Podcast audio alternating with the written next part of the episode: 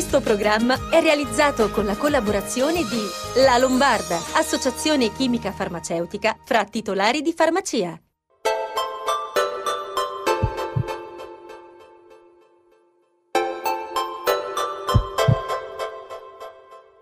Grazie per essere tornati con noi. Andiamo subito alla nostra rubrica con la farmacia, nella quale ogni settimana raccontiamo tutte le iniziative che questo prezioso presidio del territorio svolge per la nostra salute. Ed è con noi la dottoressa Anna Rosa Racca, presidente Federfarma Lombardia. Ben arrivata.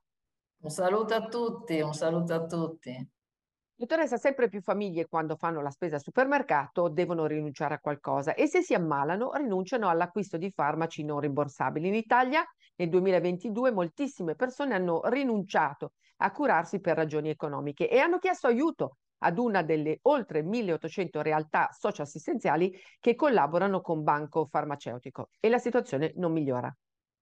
Già tanti anni fa ci eravamo resi conto qua in Federfarma che c'era bisogno di qualche cosa per aiutare le persone che, che vedevamo già allora che non potevano comprare un farmaco, anche un piccolo farmaco di automedicazione, quello per necessario magari per un'influenza, un raffreddore, la tosse, una medicazione, la pelle.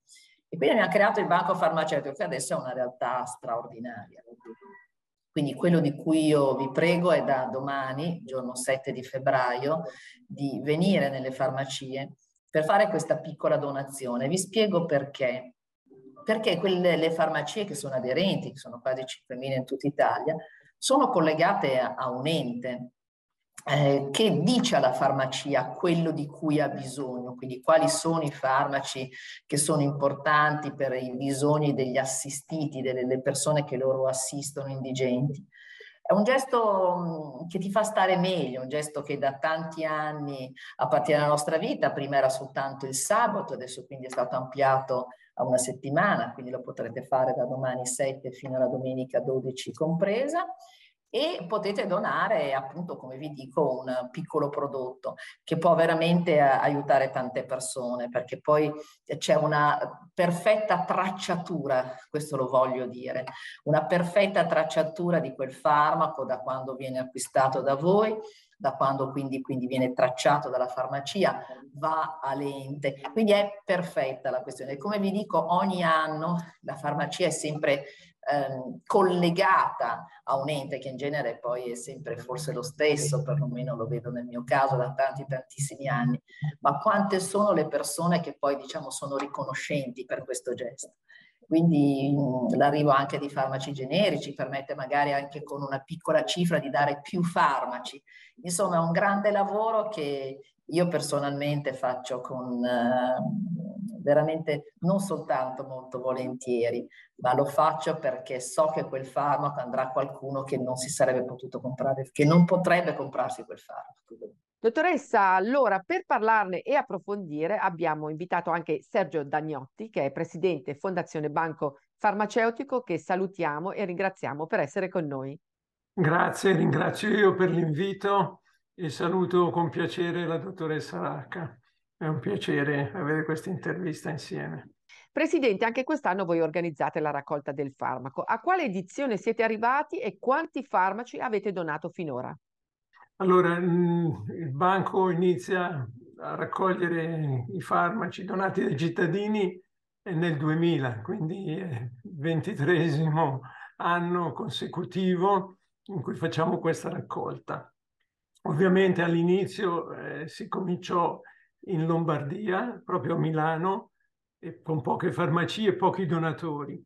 Negli ultimi anni siamo arrivati vicino alle 5.000 farmacie, quest'anno già oggi abbiamo superato le 5.000 farmacie e si raccolgono in media intorno al mezzo milione di pezzi di, di farmaci che i cittadini donano. Sembrano tanti, sono, sono, tanti e siamo grati ai cittadini che donano, ai farmacisti che si rendono ogni anno disponibile, sono pochi rispetto al fabbisogno che cresce sempre più. Dal suo osservatorio, come sta peggiorando la situazione? Quanto c'è bisogno di aiutare le persone in povertà sanitaria? Eh, il bisogno negli ultimi anni, purtroppo, come conseguenza prima della pandemia, ci diciamo le solite cose, però purtroppo la pandemia e eh, la crisi economica, l'inflazione innestata da, da, dal conflitto attualmente in corso, eh, si riflette, sempre si riflettono pesantemente sulle fasce più deboli della popolazione. E quindi la povertà è in aumento. Eh, già da settembre quest'anno, dallo scorso, scusate, dallo scorso settembre del, del 22, eh, abbiamo notato un aumento nella richiesta dei farmaci, di, dei, soprattutto dei farmaci invernali.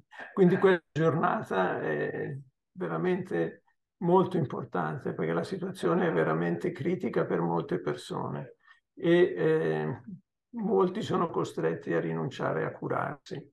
Quindi eh, è veramente importante.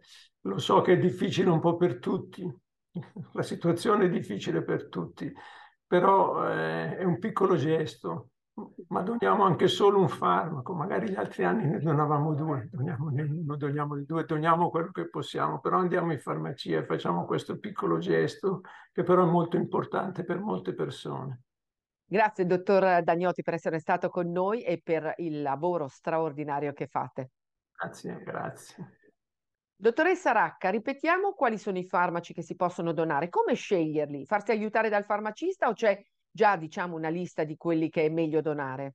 I farmaci sono tutti farmaci da banco, per di più sono gli antinfiammatori, ma anche prodotti dermatologici, prodotti per gli occhi, quindi prodotti diciamo quindi che servono per le patologie del, in genere, soprattutto diciamo delle vie respiratorie oppure antinfiammatorie. Però diciamo noi possiamo aiutarli perché come vi dicevo quella lente che è collegata alla farmacia ha mandato alla farmacia qualche giorno prima ehm, tutto un elenco di quelle che sono le tipologie di farmaci di cui loro hanno necessità. E, e quindi diciamo noi possiamo assolutamente, anzi lo facciamo sempre, eh, quindi aiutare le persone. Molti vogliono magari fare qualcosa per i bambini, molti vogliono dire vogliono invece farlo eh, per gli anziani, insomma, oppure si lasciano guidare da noi farmacisti. Quindi insomma l'appello è di venire nelle farmacie, di entrare nelle farmacie milanesi e lombarde, che poi sono soprattutto quelle che partecipano al banco farmaceutico, e fare questo gesto di questa donazione come, come ogni anno abbiamo fatto da tanti anni a questa parte. Grazie dottoressa per essere stata con noi anche in questa puntata. Grazie a voi, allora ricordiamoci che da domani potete entrare nelle farmacie, quindi buon banco farmaceutico a tutti. E noi ci fermiamo qui, vi diamo appuntamento al lunedì prossimo 23 e replica domenica alle 13.30 e se volete ci potete rivedere sulla nostra pagina YouTube Sei in Salute TV.